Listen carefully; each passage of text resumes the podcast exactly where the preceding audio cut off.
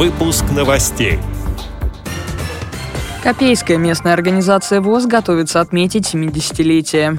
Читатели Хакасской спецбиблиотеки побывали на адаптивной экскурсии в православной гимназии.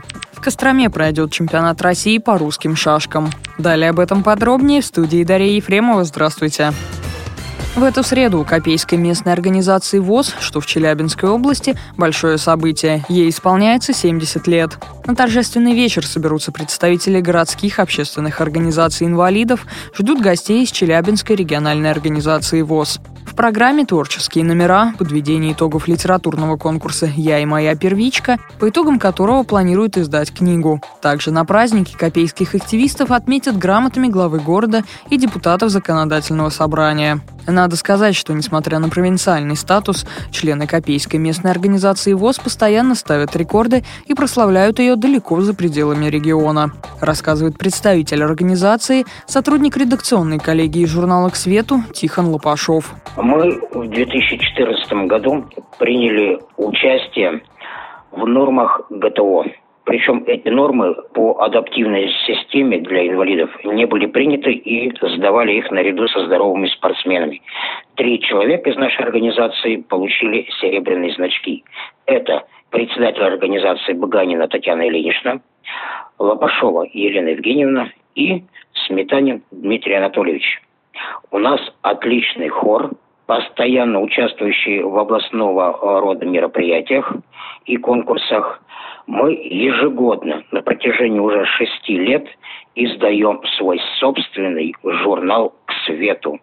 И как самое главное, в прошлом году, когда Челябинская региональная организация проводила конкурс на лучшую местную организацию, Копейск занял первое место.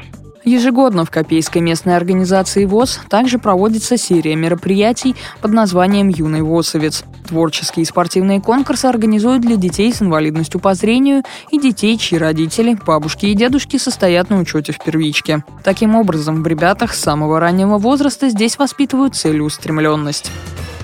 Хакасская республиканская специальная библиотека для слепых организовала для своих читателей адаптивную экскурсию в православную гимназию имени святителя Иннокентия Московского в Абакане. Старшеклассники вместе с учителем подготовили литературно-музыкальную композицию «Жизненный подвиг святителя Иннокентия» и очень подробно рассказали об этапах жизненного пути миссионера, а также исполнили православные песни. В этом году исполнилось 220 лет со дня рождения святителя Иннокентия и 40 лет его прославления в лике святых.